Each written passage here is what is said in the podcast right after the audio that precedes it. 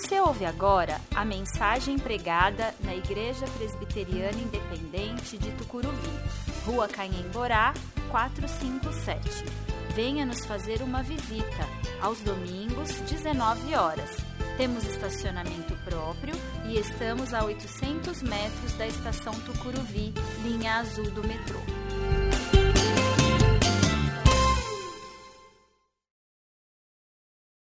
Graça e a paz, amém? Vamos abrir as nossas Bíblias em Atos, capítulo 8. Leremos os versículos 26 ao 40. Livro de Atos, capítulo 8, do versículo 26 ao 40.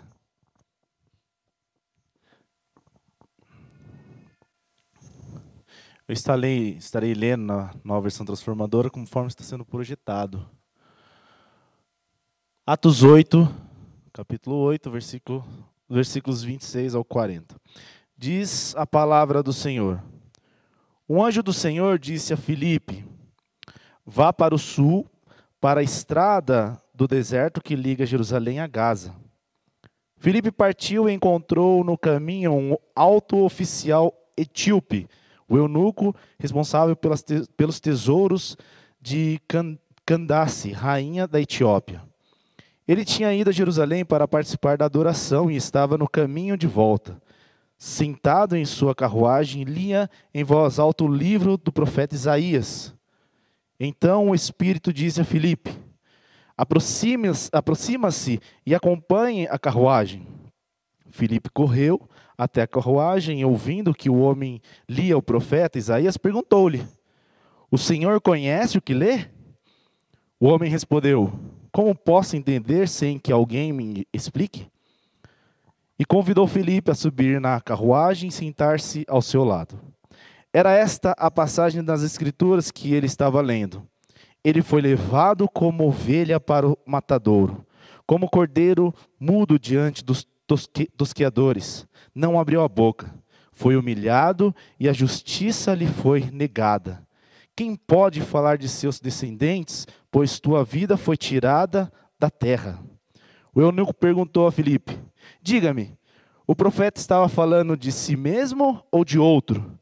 Então Filipe, começando com, começando com essa mesma passagem das Escrituras, anunciou-lhe as boas novas a respeito de Jesus.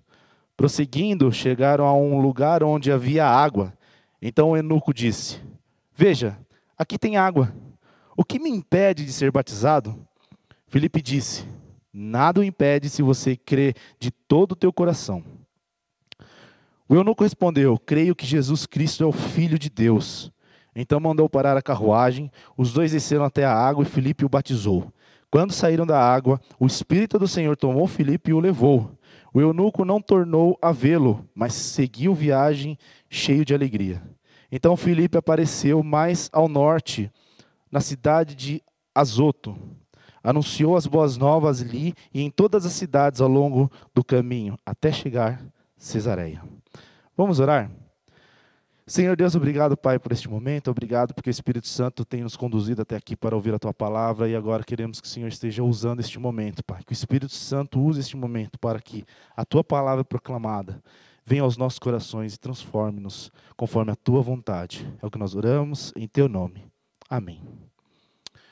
Estamos seguindo no final do tema que estamos trabalhando aqui em novembro, recalculando rota.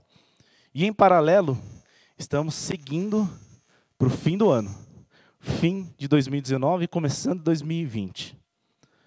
Vimos que nas mudanças da vida, Deus sempre está cuidando de nós. Cuida do presente. Queremos às vezes fugir da presença de Deus, queremos fugir dos momentos, mas Ele sempre, com seu amor, nos recalcula a rota e traz de volta para a sua vontade. Não tem jeito. Não adianta sairmos da vontade de Deus, porque Ele traz de volta a Ele. Hoje, finalizando o nosso tema, veremos o quanto é necessário parar. Parar, aprender quando é o momento de esperar. E que o momento de esperar também é importante para as nossas vidas. E parar e esperar pode determinar os nossos relacionamentos com a outra pessoa e com o nosso próprio Deus. Parar é o momento também de recalcular a rota. E às vezes é necessário parar para continuar caminhando. É interessante o livro de, de Atos. O livro de Atos é um guia. Eu acho que é um, pode-se dizer até uma bússola para nós cristãos, no qual está intimamente relacionado ao nosso tema, ele está repleto de exemplos de pessoas que estão recalculando as rotas das suas próprias vidas, pois Deus tinha determinado o caminho daquelas pessoas. Era Deus que recalculava as rotas desses homens e mulheres usados por Ele. O livro Narração do Espírito Santo, propaga, propagando, usando pessoas para a propagação do Evangelho após a subida, a ascensão de Cristo. Atos pertence a uma obra com dois volumes um é o Evangelho de Lucas e o segundo é o próprio Atos. E o seu autor é o próprio Lucas. É provável que o autor tenha sido um gentil culto, possivelmente até um médico. Ele escreve para uma outra pessoa chamada Teófilo.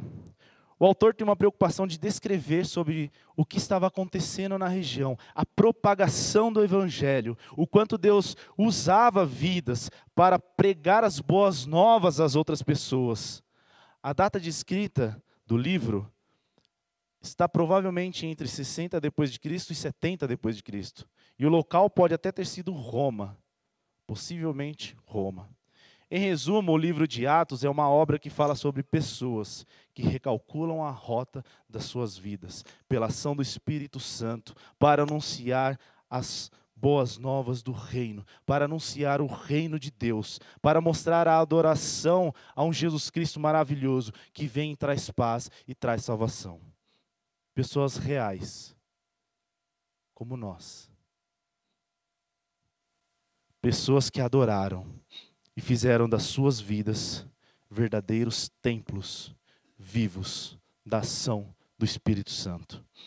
No texto que lemos, vemos dois personagens no qual Deus usa. Eunuco e o Filipe. Eunuco e Filipe são dois personagens relatados nesse trecho. Os primeiros relatos de Filipe ocorrem no capítulo 6, quando os apóstolos chamam pessoas para é, cuidar das viúvas. É um momento de ordenação dos diáconos. Filipe era um desses diáconos ordenados pelos apóstolos. Este homem se coloca na presença para trabalhar em favor do evangelho em favor do reino, cuidando e pregando as boas novas através da ação do Espírito Santo, no qual toca os corações. O capítulo 8, vemos como este homem estava disposto a viver uma vida repleta do Espírito Santo de Deus, uma pessoa que simplesmente retornou, tomou um outro rumo da sua vida, recalculou a sua vida e decidiu viver a vontade de Deus e proclamar o reino as pessoas. Filipe continua a sua jornada, movido por um anjo. Este homem vai em direção de um local que Deus ordena. Vá, Filipe. Você precisa ir para aquele local. Veja o movimento acontecendo. Ele sai de um local, é recalculada a vida e ele vai para outro local. E quem recalcula a sua vida é o próprio Deus. É a própria ação de Deus naquela vida, naquele homem. Deus estava mudando os planos daquele homem, que simplesmente vai, aceita a ordem e caminha para o sul, para a estrada no deserto que liga Jerusalém a Gaza. O que ele ia encontrar naquele caminho? Chegamos ao segundo personagem, o eunuco. Esse personagem era um gentil que uh, talvez tenha se convertido ao judaísmo e estava voltando de Jerusalém. Esse eunuco era da Etiópia, como descrito, que na época era da região da Núbia, a Etiópia, ali no Sudão, bem ao sul do Egito. A Etiópia era governada por rainhas, por cainhas, com o título de Candace. Ou seja, eram mulheres com um poder semelhante ao do faraó. Eram mulheres à frente de um governo, de um país. Essas pessoas eram as eram de estaturas altas. O eunuco possivelmente tinha uma estatura alta. Não que poderia ter filhos, uh, uh, uh, mas eles eram guerreiros. Eles eram altos e possivelmente guerreiros. Este personagem pertencia à corte da realeza, era responsável pelos tesouros e com uma influência muito alta, possivelmente com uma grande influência na onde ele, onde ele vivia. A palavra eunuco era utilizada para identificar pessoas castradas devido à má formação ou por outro motivo. Os eunucos eram desprezados pelos judeus. Primeiro, pelo fato de não gerar família. Ele era incapaz de ter filhos. E segundo, o fato da lei de Moisés excluir os homens mutilados dentro da congregação de Israel. Aquele homem veio da África de Jerusalém para participar da adoração no templo e estava voltando em sua carruagem para casa. Nesta volta, estava lendo em voz alta as Escrituras. Neste momento, ele estava lendo sobre aquilo que ele não sabia, mas ele estava lendo sobre alguém maravilhoso, Jesus Cristo. Percebe-se que este homem era religioso e talvez não tenha encontrado a resposta para suas próprias angústias. Não existe posição política, riqueza ou religião que traz uma resposta viva de um Deus que é real e vivo. Não adianta buscar em outros lugares aquilo em que o ser humano precisa, que se chama Deus. Não adianta buscar em qualquer tipo de conhecimento. Apenas é Deus não existe nenhum outro que pode satisfazer a nós, seres humanos, a não ser Deus. Acredito que aquele eunuco tenha ouvido falar desse Deus que tinha libertado seu povo, um povo escravizado. Acredito que ele ouviu de um ser tão maravilhoso e cuidadoso que o fez viajar tão distante para participar de uma cerimônia que adorava esse Deus. Mesmo diante do santuário, por não ser circuncidado, ou seja, ele não poderia entrar, mas ele estava ali, participando, querendo ouvir. Talvez o seu anseio era estar uma vez em Jerusalém, da qual já ouviu tantas coisas daquela cidade, ele queria estar presente, ele queria ver aquela festa acontecendo, ele queria ver aquele povo no qual adorava aquele Deus, ele queria saber como que acontecia. Filipe, movido pelo Espírito Santo, foi ao encontro daquele carro e viu aquele homem lendo uma passagem do profeta Isaías. Filipe faz a pergunta àquele homem, no qual ele responde que não entende o que está lendo. era necessário ajudar aquela pessoa. Acredito que o eunuco para a carruagem pede para Felipe entrar. E aí Felipe entra. Vemos a parada. Vemos um homem sedento pela ação do Espírito Santo. Um homem sedento, angustiado, querendo saber, querer resposta para a própria vida. E para isso o que, que ele faz? Ele para. Ele para para ouvir as boas novas.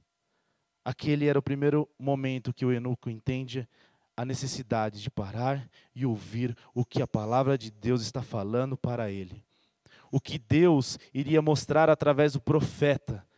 O que Deus mostrar, como Deus mostraria a sua vontade neste, nessa, nessa primeira parada, nós precisamos ver que, em alguns momentos, estamos como um eunuco, perdidos, sem entender o que, estava acontecendo, o que está acontecendo em nossas vidas.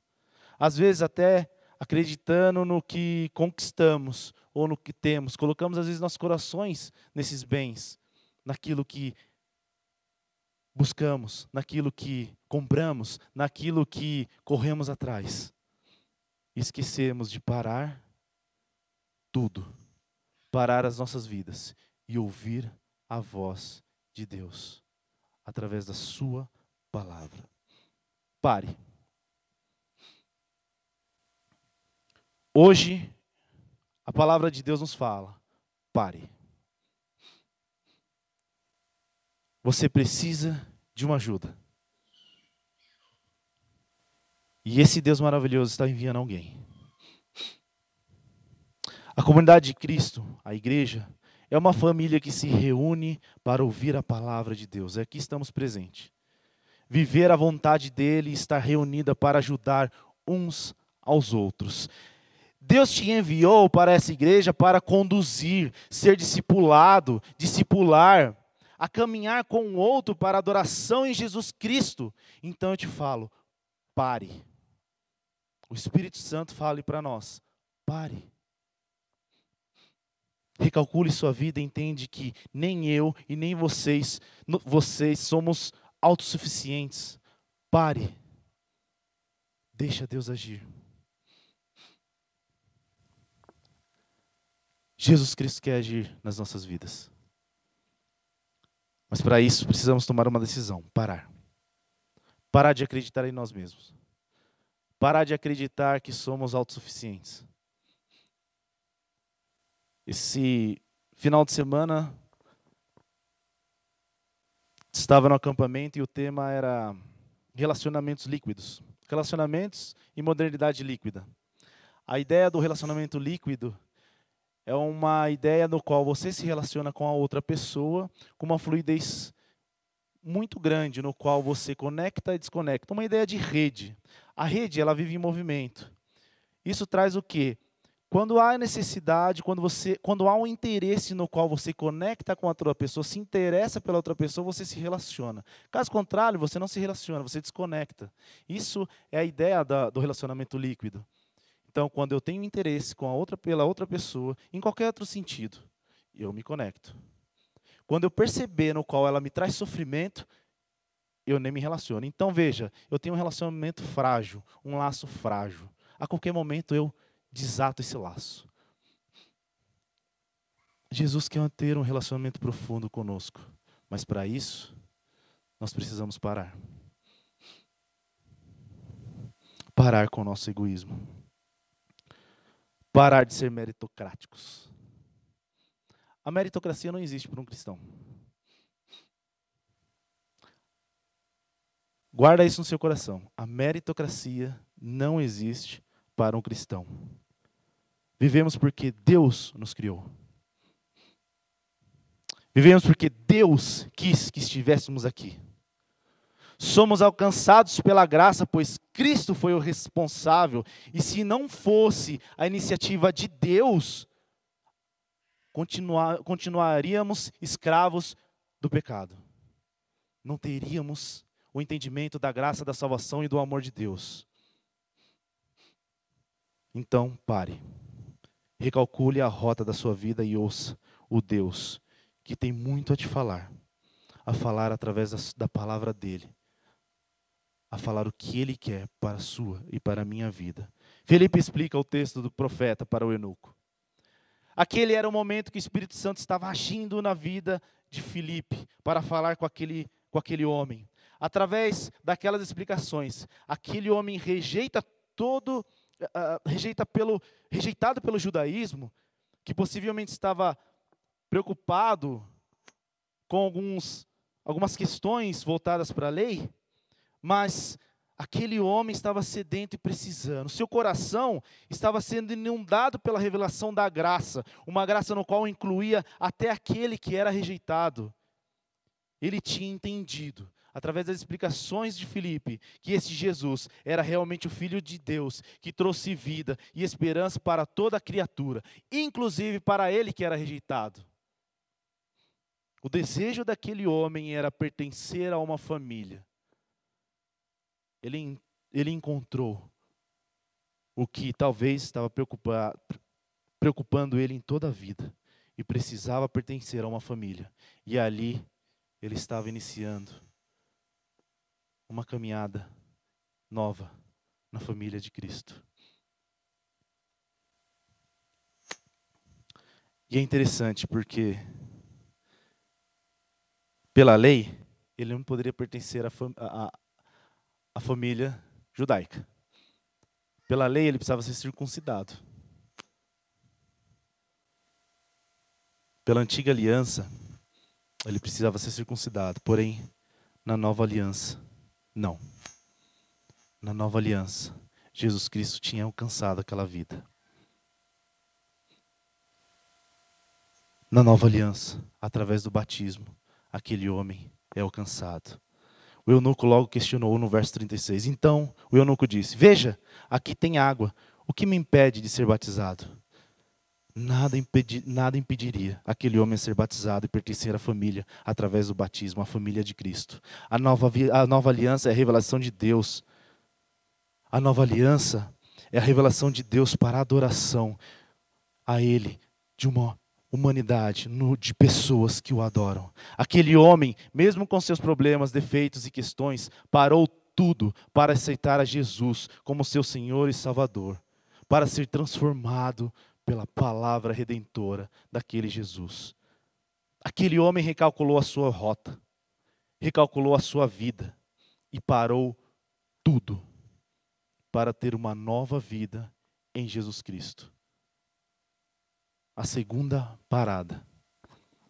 É necessário parar, aceitar que não somos ninguém, entender a graça em nossas vidas e aceitar, por definitivo, que Jesus Cristo é aquele que nos restaura, que traz paz, e ninguém ou coisa alguma é capaz de encher os nossos corações com este amor. Ninguém e nada preenche as nossas vidas a não ser o amor de Deus, a graça que nos alcança.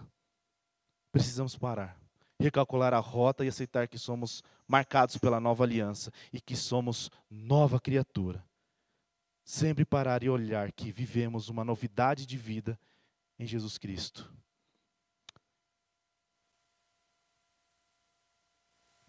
Todos esses dias que vivemos, todos os dias que nós vivemos, Jesus nos convida. Jesus nos convida a parar, a nos relacionar com Ele. Então pare. Mude seus hábitos. Peça para o Espírito Santo mudar os seus comportamentos. E aí eu lanço algumas perguntas. Na semana, quantas vezes nós temos orado? Na semana, quantas vezes nós temos tido os momentos de oração, de, leitura e reflexão da palavra de Deus? Quantas vezes? Hoje lá no acampamento a gente conversando, eu falei para eles, eu acho injusto da nossa parte não tirar um momento do nosso dia para orar a um Deus maravilhoso, no qual saio da sua glória. E como eu falei lá, dá uma olhada em tudo aqui, ó. Dá uma olhada lá fora. Dá uma olhada na planta. Dá uma olhada no céu. Dá uma olhada na pessoa que está do teu lado.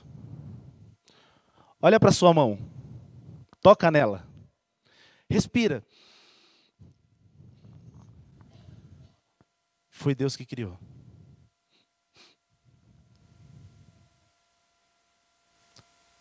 Foi Deus que criou.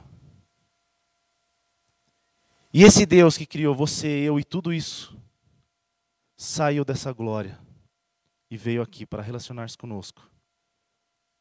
E não só veio ao mundo como ser humano, mas morreu. Então, a esse Deus maravilhoso, eu acho muito injusto nós não termos um momento de reflexão da palavra no dia. Eu acho muito injusto nós nem virmos, nós virmos ao culto no domingo colocar outras coisas. Eu acho injusto da nossa parte não vir na quarta-feira para entender o que Deus tem nas nossas vidas. Há um Deus que saiu da sua glória e morreu porque nos amou. É o momento de parar. Pare. Olhe para a sua vida. Olhe para Deus e veja o quanto Deus tem feito e vem fazendo em sua vida. mude. Concluir. Deus nos chama para parar. Olhar para as nossas vidas, entender o quanto Ele vem trabalhando em nossas histórias. O quanto nunca somos merecedores da Sua graça, mas mesmo assim, Ele morreu, nos amando. Precisamos parar e entender que a nova aliança em Jesus Cristo chegou às nossas vidas, pois Deus é quem quis. Porque o Espírito Santo tomou as nossas vidas para orientar sobre este Jesus maravilhoso, real e que nos ama. Estamos finalizando o ano, iniciando 2020. E como nós iremos iniciar? Neste novo ano, recalcule sua rota e pare para ouvir a vontade de Deus. Entenda que somos pecadores, que dependemos da vontade de Deus. Pare de fazer a sua vontade.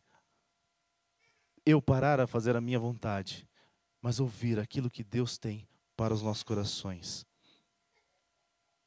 Olhe para um, comece um novo ano de joelho, pedindo para Deus, Senhor, recalcule a rota da minha vida e transforme as minhas ações para a honra e glória do teu nome. Recalcule a sua rota. Pare. Ouça o que o Espírito Santo tem a dizer à sua vida. E comece um novo ano, ainda mais próximo desse Deus maravilhoso, desse Jesus que morreu por nós e vive hoje e para todos sempre. Que Deus nos abençoe.